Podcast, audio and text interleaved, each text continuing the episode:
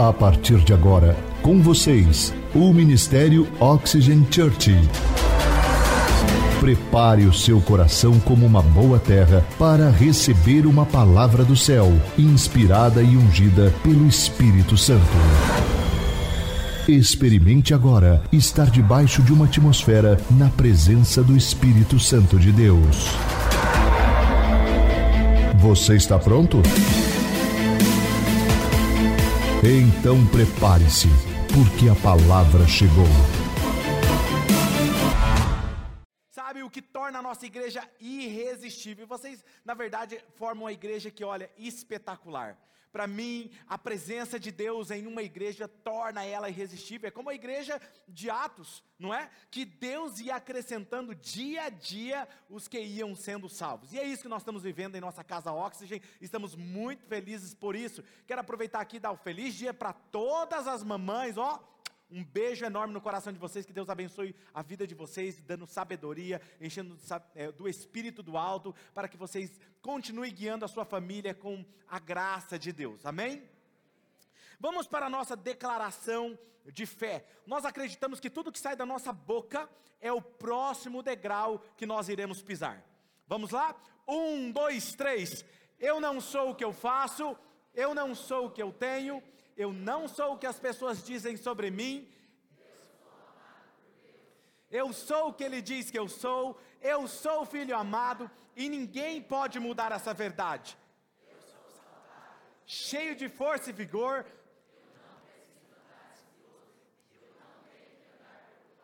eu posso confiar no meu amigo Jesus e compartilhar o seu amor com o mundo, e o meu futuro será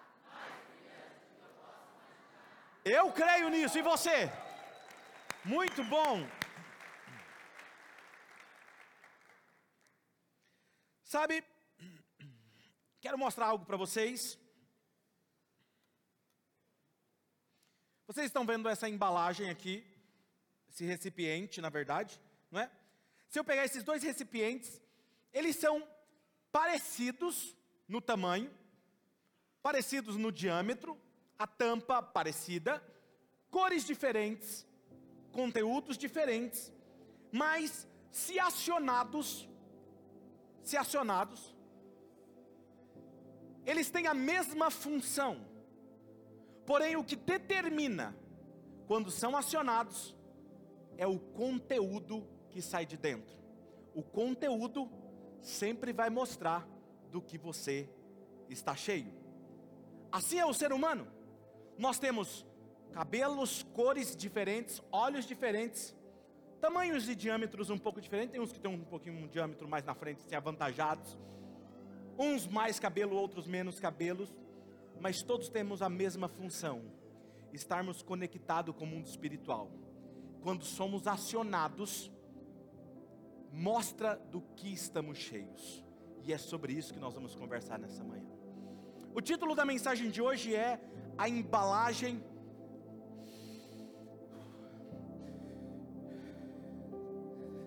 que carrega a presença de Deus.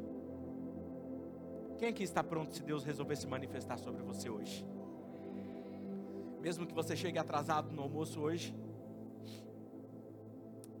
amado e querido Espírito Santo, é tão agradável poder sentir o Senhor nesse lugar. Poucos instantes.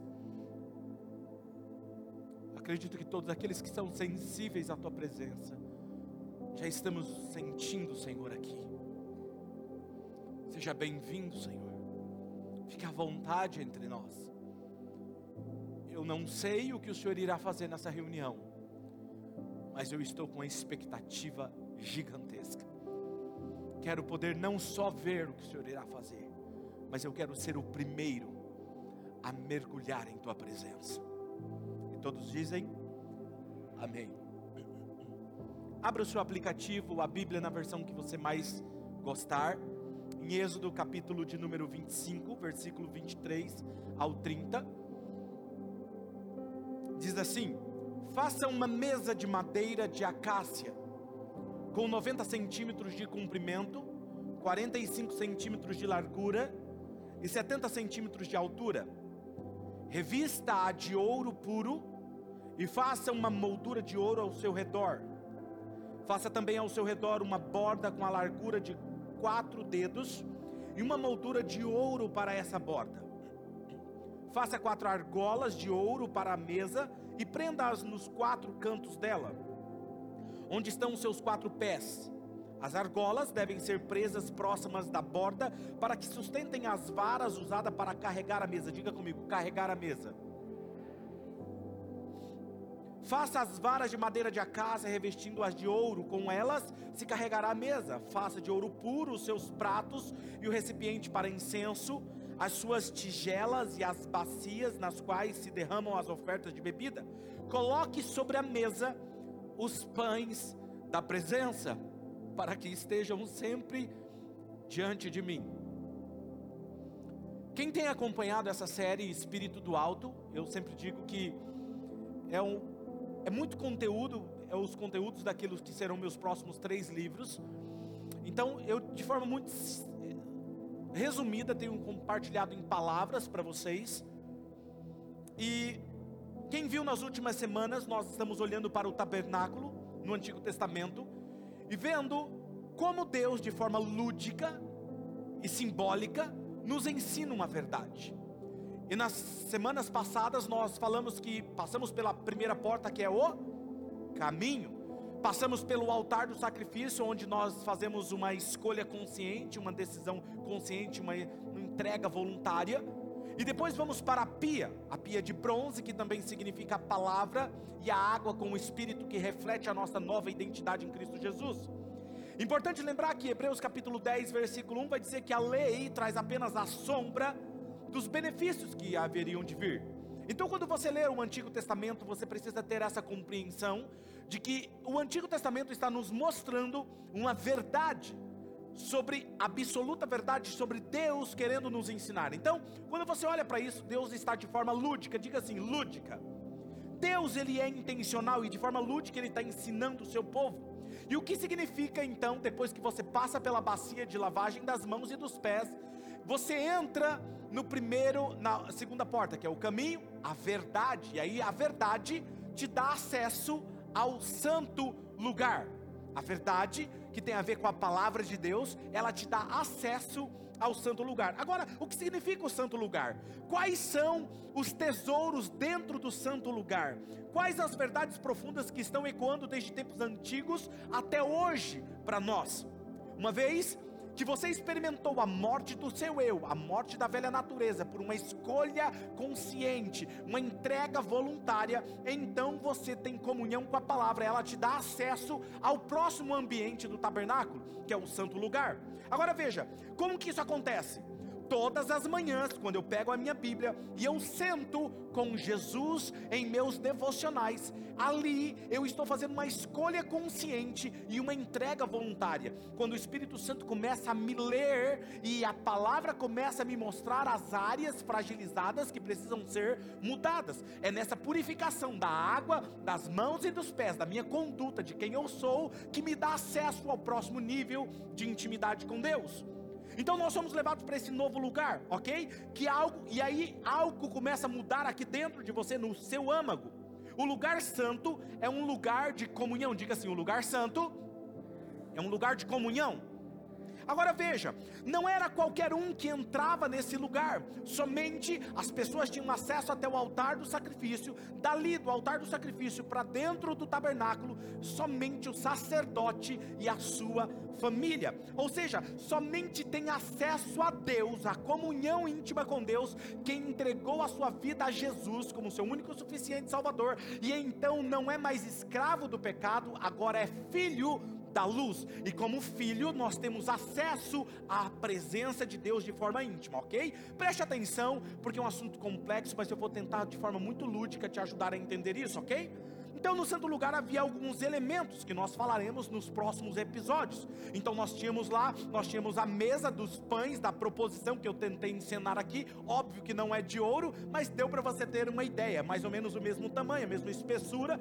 Tinha lá doze pães, ok? Como você está vendo aqui, nós vamos explicar melhor sobre isso. Do outro lado tinha o candelabro, que servia para clarear o ambiente, mas tinha um significado. Passando ele, antes de entrar no Santo dos Santos, que é onde ficava a arca da aliança, que era onde a presença de Deus se manifestava, ela tinha um altar do incenso, que também tem um significado. Mas hoje na mensagem nós vamos falar sobre a mesa dos pães, ok?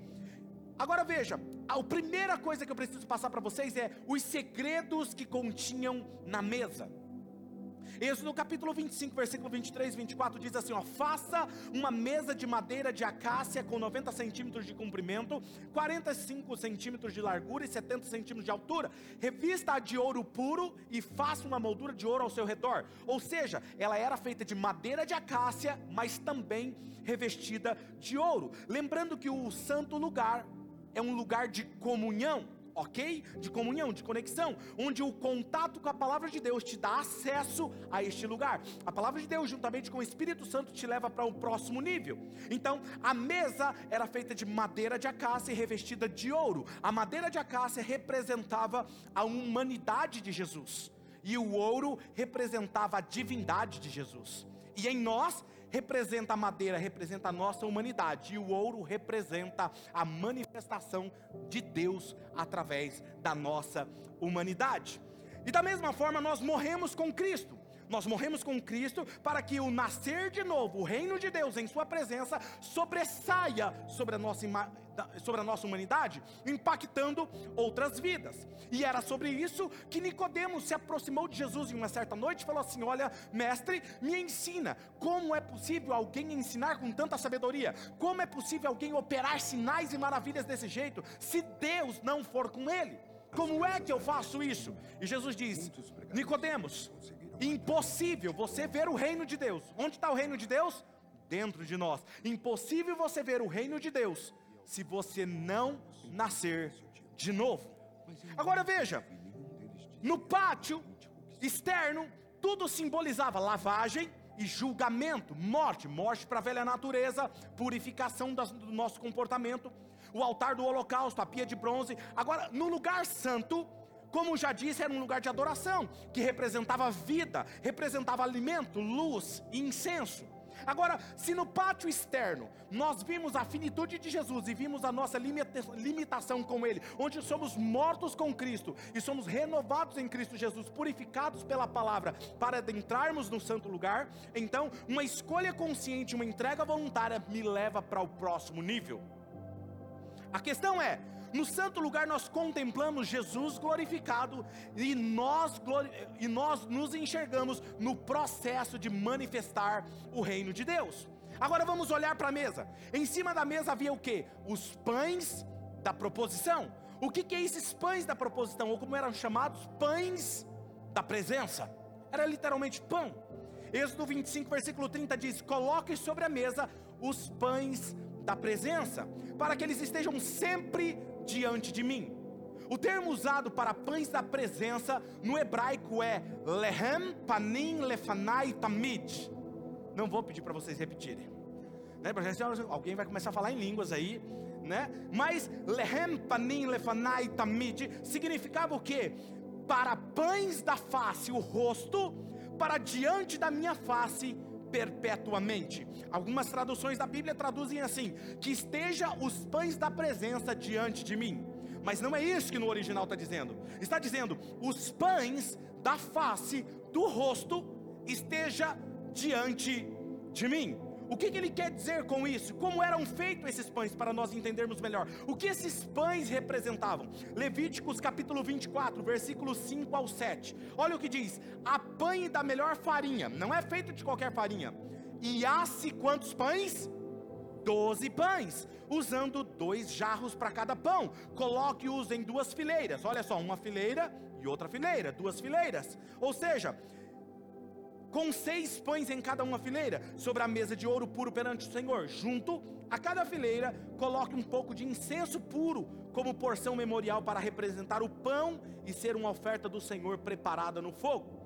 Agora o versículo, capítulo 28, versículo 21, olha o que diz: Serão doze pedras que o sacerdote carregaria no peito uma para cada uma dos nomes dos filhos de Israel, cada um gravado com um selo, com o nome de uma das doze tribos. Ou seja, Israel tinha, ele era separado, toda a nação de Israel, em doze tribos. E esses pães eram doze. Representava o povo de Israel, as doze tribos, seis, seis. Naquela época representava Israel. Israel era o povo peculiar de Deus. Depois da nova aliança em Cristo Jesus, nós nos tornamos o povo peculiar de Deus. Então os pães nos representam. Mas mais do que isso, Deus nos revela algo profundo. Primeiro nós precisamos entender isso, ok? Que eu acabei de falar. Mas olha que interessante. 1 Coríntios 12, 13. Pois em um só corpo, todos nós fomos batizados em um único Espírito, quer judeus, quer gregos, quer escravos, quer livres, e todos nós fomos dados de beber de um único Espírito, ou seja, não tem mais separação, nós somos um só corpo em Cristo Jesus. Outra coisa interessante, o cérebro humano, observe isso, o cérebro humano ele é dividido em duas partes, chamada de hemisfério direito, hemisfério esquerdo e hemisfério direito.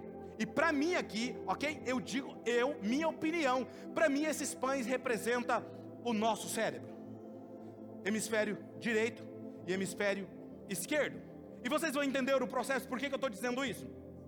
Para mim, quando eu digo isso, eu entendo sobre isso, essa coluna de pães, ela deve ser purificada. Vemos o que Jesus disse agora em João capítulo 6, versículo 51. Olha o que diz: Eu sou o pão vivo que desceu do céu. Se alguém comer desse pão, viverá para sempre. Este pão é a minha carne, e eu darei pela vida do mundo. O que, que Jesus estava querendo dizer aqui? Muitas vezes nós olhamos para esse texto e nós sabemos, já ouvimos isso, nós falamos, Jesus está falando, e aí a gente fala, nossa, que incrível, ele é o alimento para o faminto espiritual, porque ele veio para salvar o perdido. E é óbvio que tem a ver com isso sim, mas era mais do que isso. Quando ele está falando, eu sou o pão da vida, que desceu do céu, ele estava se arremetendo ao tabernáculo, para que vocês entendam, eu vou desenhar para vocês, Jesus estava falando. Jesus estava dizendo o seguinte: olha para mim, lembram do pão sem fermento? Lá no tabernáculo, aonde eles carregavam a presença de Deus. Lembra daquele pão? Esse pão, em outras palavras, tomou forma humana e está vivo diante de vocês. Ou seja, ele criou vida para vocês entenderem, sem fermento, sem pecado. Ele era o pão vivo. Agora veja, segundo ponto importante dessa mensagem, a embalagem que contém a presença de Deus. E o que mais me chama a atenção é que Jesus precisava ensinar uma coisa importante para os seus discípulos, e aí ele usa a dinâmica, ele usa o lúdico para ensinar os seus discípulos. Ele está em um momento crucial da sua vida, ele está perto, perto do momento onde ele seria crucificado. E aí ele tem um momento de comunhão com os seus discípulos, onde ele senta com os seus discípulos e começa a ter a ceia. Quem lembra da ceia? com certeza vem agora na sua mente aquela imagem de Leonardo da Vinci, né? eu acho que é Leonardo da Vinci que pintou, né? aquele quadro, e aí Jesus meio assim, né? Não é? Mas veja bem o que, que, o que, que ele queria dizer nessa ceia. Preste atenção, você está ensinando os seus discípulos. E quando você vai embora, você sabe que você não vai ter mais acesso deles ali por um momento. Você iria dizer a coisa mais importante. O pai ou a mãe, quando ele vai sair de casa, ele antes de sair de casa, ele reforça o ensino mais importante para os seus filhos. Não é isso? E aí Jesus na ceia, ele diz isso. Olha só, Mateus capítulo 26, versículo 26 ao 29. Enquanto comiam, Jesus tomou o pão, deu graças, partiu, deu aos seus discípulos dizendo o quê?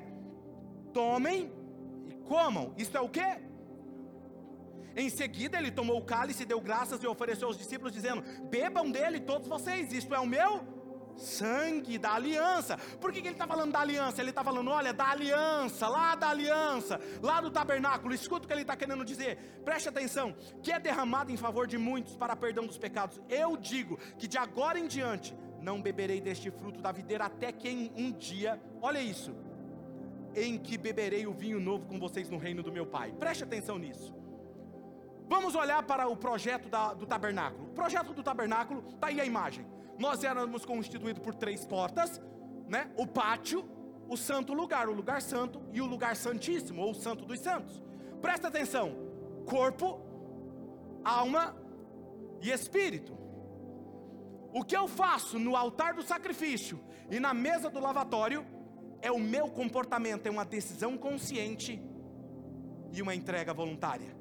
Eu preciso fazer com o meu corpo, eu preciso levantar, eu preciso pegar a minha Bíblia, eu preciso ler, eu preciso mudar meu comportamento, eu preciso mudar de atitude, é minha atitude, é o meu corpo. Mas quando você entra para o próximo nível, aí é um outro nível, é o nível da sua alma, onde você está mais profundo com Deus. E algo revelador aqui nesse texto nos diz, e o, o escritor usa dois termos no grego muito interessante, e eu quero estudar com vocês. O texto no original diz: até aquele dia em que o hei de beber, vírgula, novo convosco no reino do meu Pai. E esse termo beber e novo, ele pode ser traduzido como até que vocês recebam na alma de vocês algo que foi feito recentemente. Preste atenção. E esse algo recentemente é algo respeito à substância. É como se Deus falasse assim: olha, vocês vão comer desse pão, beber desse cálice, até que vocês recebam na alma de vocês o novo, a nova substância que será dada pelo reino do meu Pai. É isso que ele está dizendo. Ele não está falando que você vai beber um vinho novo, ele está falando novo no sentido de substância. E nós estamos falando sobre nascer de novo. Quem está aqui me entendendo? Para mim, Jesus está falando: olha esse pão, esse pão é o meu corpo, esse vinho é o meu sangue.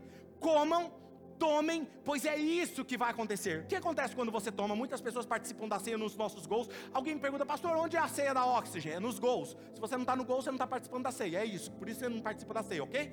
A ceia, quando alguém come o pão ou toma o cálice, ela não entende o que está querendo dizer. Mas Jesus está ensinando: vocês vão comer e vão beber. Esse é o meu corpo e esse é o meu sangue. E os caras ficam assustados, falam, como assim? O cara está falando para a gente comer ele, vivo? Ah, está falando para beber o sangue dele? Eles não entenderam. O que, que ele está falando? Quando você come o pão e você toma o cálice, você vai, esse aqui que é o meu corpo, e esse aqui que é o meu sangue, você come, vai para onde? Dentro de você. Em outras palavras, está falando assim, para você entender que eu vou para dentro de você. De forma lúdica. Agora olha isso. Por isso que ele usa o termo. Então vocês, quando é que vocês vão fazer isso? Vocês vão fazer isso e não vão fazer de novo. Por quê? Até que.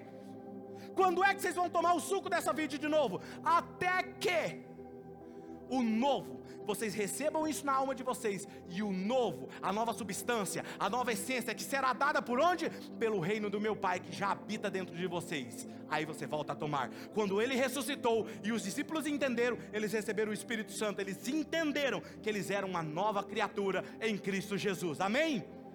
E aí, se você não entende o poder que há, e o detalhe, ele está falando aqui antes de ir para o Getsemane, antes de ser crucificado. E aí ele continua, ok? Agora presta atenção: do que, que ele está falando de forma profunda? Quando vocês entenderem isso, receberem isso na alma de vocês, vocês receberão a substância nova de quem vocês são.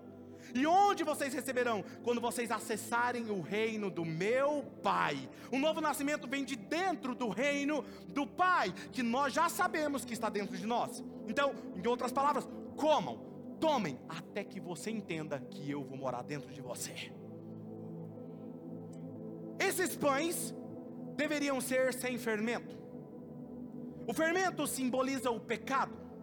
O pão com fermento simboliza a velha natureza. 1 Coríntios capítulo 5, versículo 6 a 8, o que, que Paulo está dizendo aqui? O orgulho de vocês não é bom. Vocês não sabem que um pouco de fermento faz toda a massa ficar fermentada? Livrem-se do fermento velho para que sejam massa nova e sem fermento, como realmente são, pois Cristo, nosso Cordeiro Pascal, foi sacrificado, para que você receba esse perdão. Por isso celebremos a festa não com o fermento velho, nem com o fermento da maldade e da perversidade, mas com os pães sem fermento, os pães da sinceridade, da verdade. Paulo estava falando do tabernáculo. Eles sabiam do que estava. Nós não entendemos quando ele fala sobre isso. A gente entende meio por cima. Porque a palavra nos limpa e nos prepara para sermos defumados pela presença de Deus. Pastor, como assim defumado? Terceiro tópico da mensagem: a fragrância da presença. Em cima dos pães,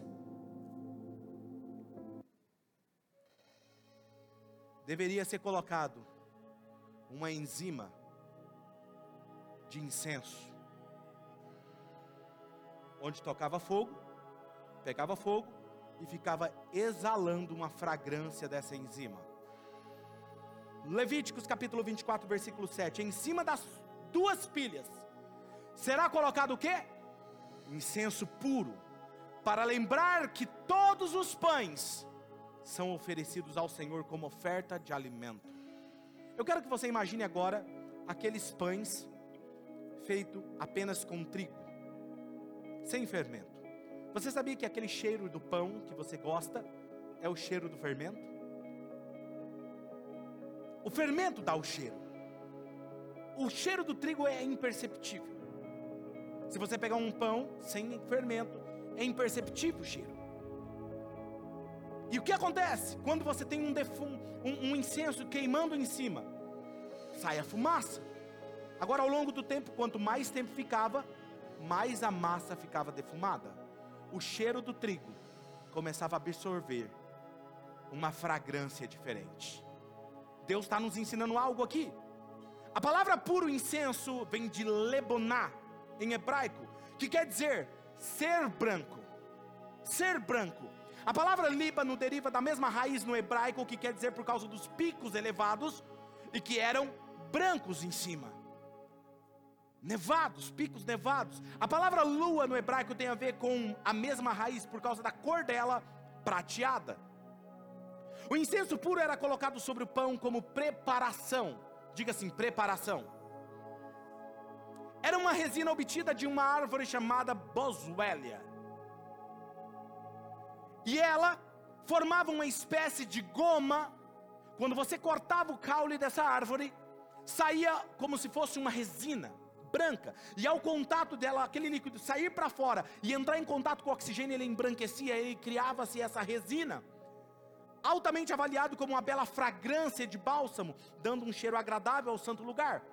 Aí você vai entender por que em Lucas capítulo 4, versículo 18, Jesus disse assim: O Espírito do Senhor está onde? Sobre a minha cabeça, sobre mim, sobre mim. E ele me ungiu, é a unção, para pregar as boas novas aos pobres, ele me enviou a proclamar liberdade aos presos e recuperação de vista aos cegos, para libertar os oprimidos pelo diabo. A unção sobre ele. O Espírito do alto estava sobre a cabeça de Jesus. Davi também nos lembra disso. Salmo 23, versículo 5, o que que diz? Prepara um banquete para mim à vista dos meus inimigos. Tu me honras, ungindo o quê? A minha cabeça com óleo e fazendo transbordar o meu cálice. Do que, que ele está falando? Você me unge a cabeça e o meu cálice, o reino, sai para fora. Tem alguém me acompanhando? No dia de Pentecostes, o Espírito desceu sobre eles e viram línguas de fogo repartidas onde? Sobre a cabeça deles. Quem está entendendo? Algo dinâmico e lúdico. Um pastor de ovelhas, quando ele cuida de ovelhas, você sabia que ele anda com um azeite perfumado e ele esfrega, unta azeite sobre a cabeça da ovelha, esfrega azeite sobre a cabeça da ovelha para que espante as moscas, porque a ovelha fica perturbada e estressada com as moscas. A Bíblia fala que moscas são como demônios. Quando a sua cabeça está ungida, ele te protege dos ataques do inimigo. Agora veja, o incenso deveria permanecer queimando sobre os pães. Agora pensa comigo, depois de um tempo, o pão perdia o seu cheiro de trigo, e ele começava a absorver o cheiro forte daquele, daquele incenso. Como pães, eles não poderiam ter fermento, então o cheiro forte do incenso absorvia na massa.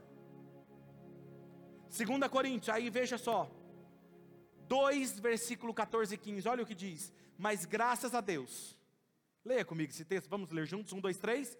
Mas graças a Deus, que sempre nos conduz vitoriosamente em Cristo, e por nosso intermédio,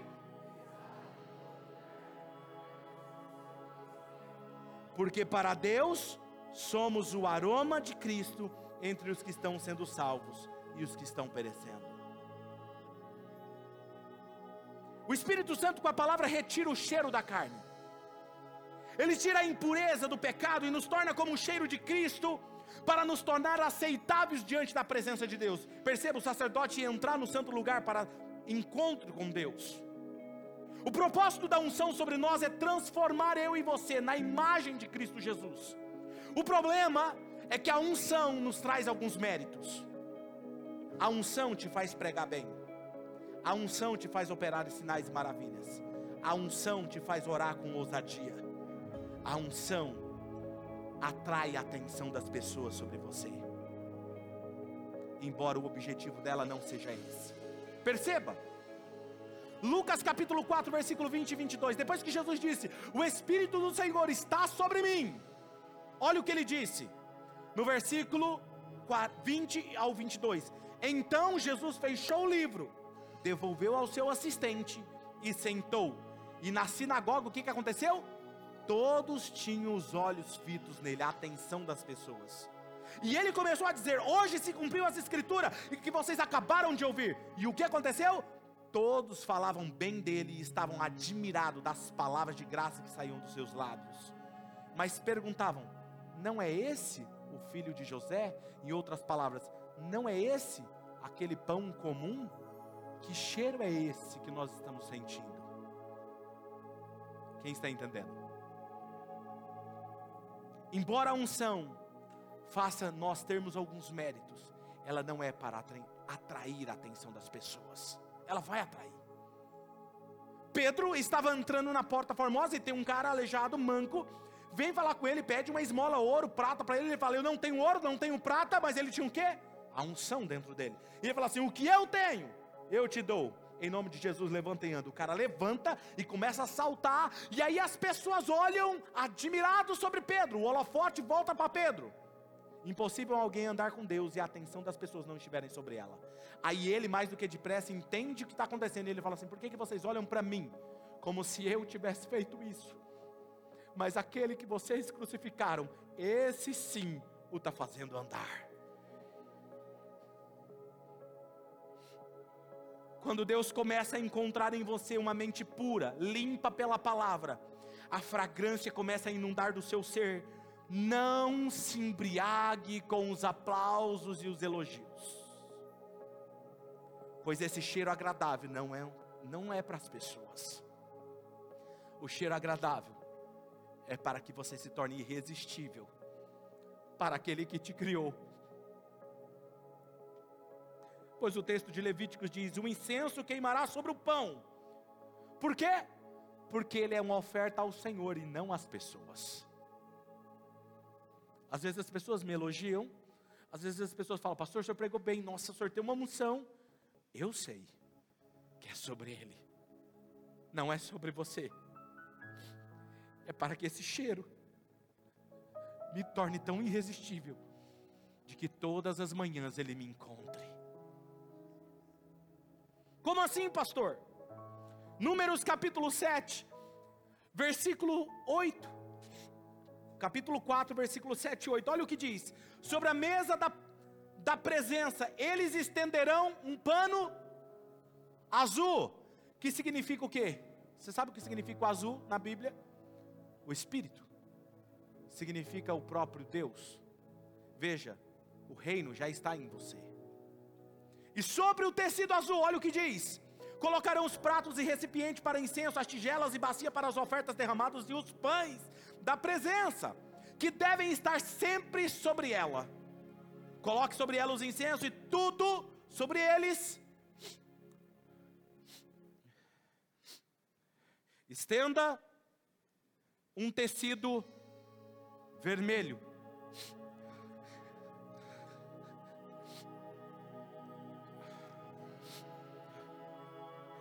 Estenda um tecido vermelho. E olha o que o tecido, e ele continua: e o cobrirão com couro.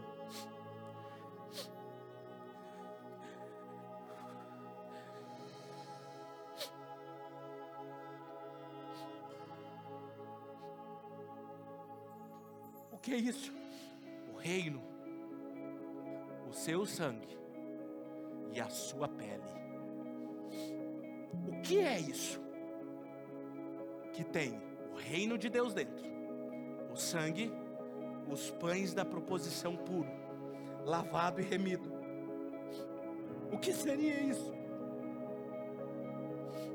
Colocará depois disso varas nas suas laterais. Agora pode pegar e tirar. Para quê? Para que ela seja uma mesa que caminhe. Me responda: qual é a mesa que tem um pão puro, que tem um incenso, que tem sangue, tem uma pele sobre ela e caminha? Eu e você nos tornemos a mesa dos pães da proposição.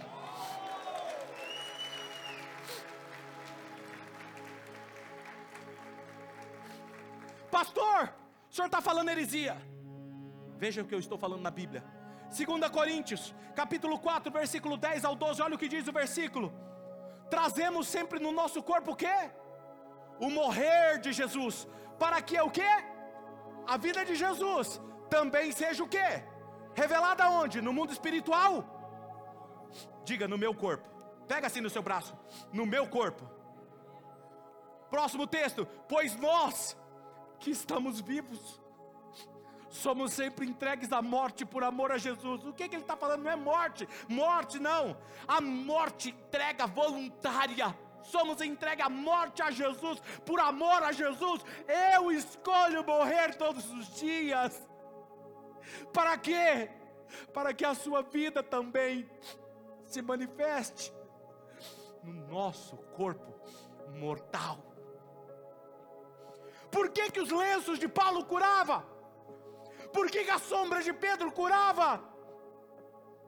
Eles entenderam algo que a igreja ainda demora a entender, mas que vocês estão sendo privilegiados. Quando eu entendi isso, eu entendi que eu era a mesa que carregava a presença. Eu entendi. O cheiro de Cristo sobre nós nos leva ao lugar santo, ao próximo nível de intimidade, o lugar santíssimo onde a presença de Deus é manifesta. Por quê?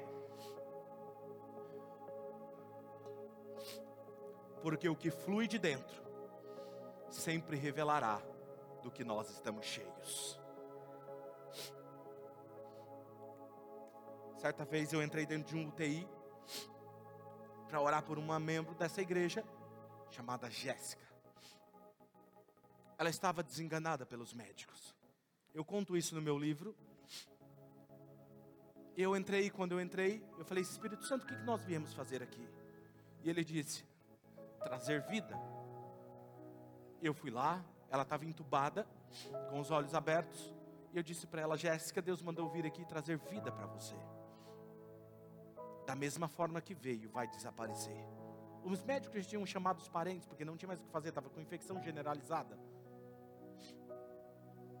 Naquele dia, ela com uma lágrima nos olhos, derramou, e ela confirmou a cabeça que sim, que ela cria. Orei por ela sair. No dia seguinte, nós temos médicos em nossa casa, sabe que isso não acontece. No dia seguinte, às 10 horas da manhã, eu recebo uma mensagem que ela estava no quarto porque o diagnóstico médico é como se fosse um engano. Falou assim: como assim? Por que, que você está no UTI? Você não tem nada. E ela foi para o quarto curada. Ela é membro hoje da nossa casa, frequenta. Geralmente ela vem na outra reunião. Estava em um lugar em Pernambuco, uma mulher com metástase de, de câncer. Eu estava transicionando de uma cidade de Pernambuco para uma outra cidade que tinha aeroporto. Não orei, não fiz nada, simplesmente estava dentro do carro em transição. Conversamos sobre tudo no trânsito. Aquele homem, quando eu saí, ele contando depois para o pastor que, que era amigo dele, disse: quando ele entrou, alguém entrou com ele. Eu não sei te explicar, mas a partir de hoje eu quero ser um cristão, porque a minha mulher foi curada, foi no médico, ela não tinha mais nenhum câncer, não era sobre mim, é a fragrância que exala sobre mim. Quanto mais você mergulha na palavra, mais você se purifica, mais o cheiro dele fica evidente.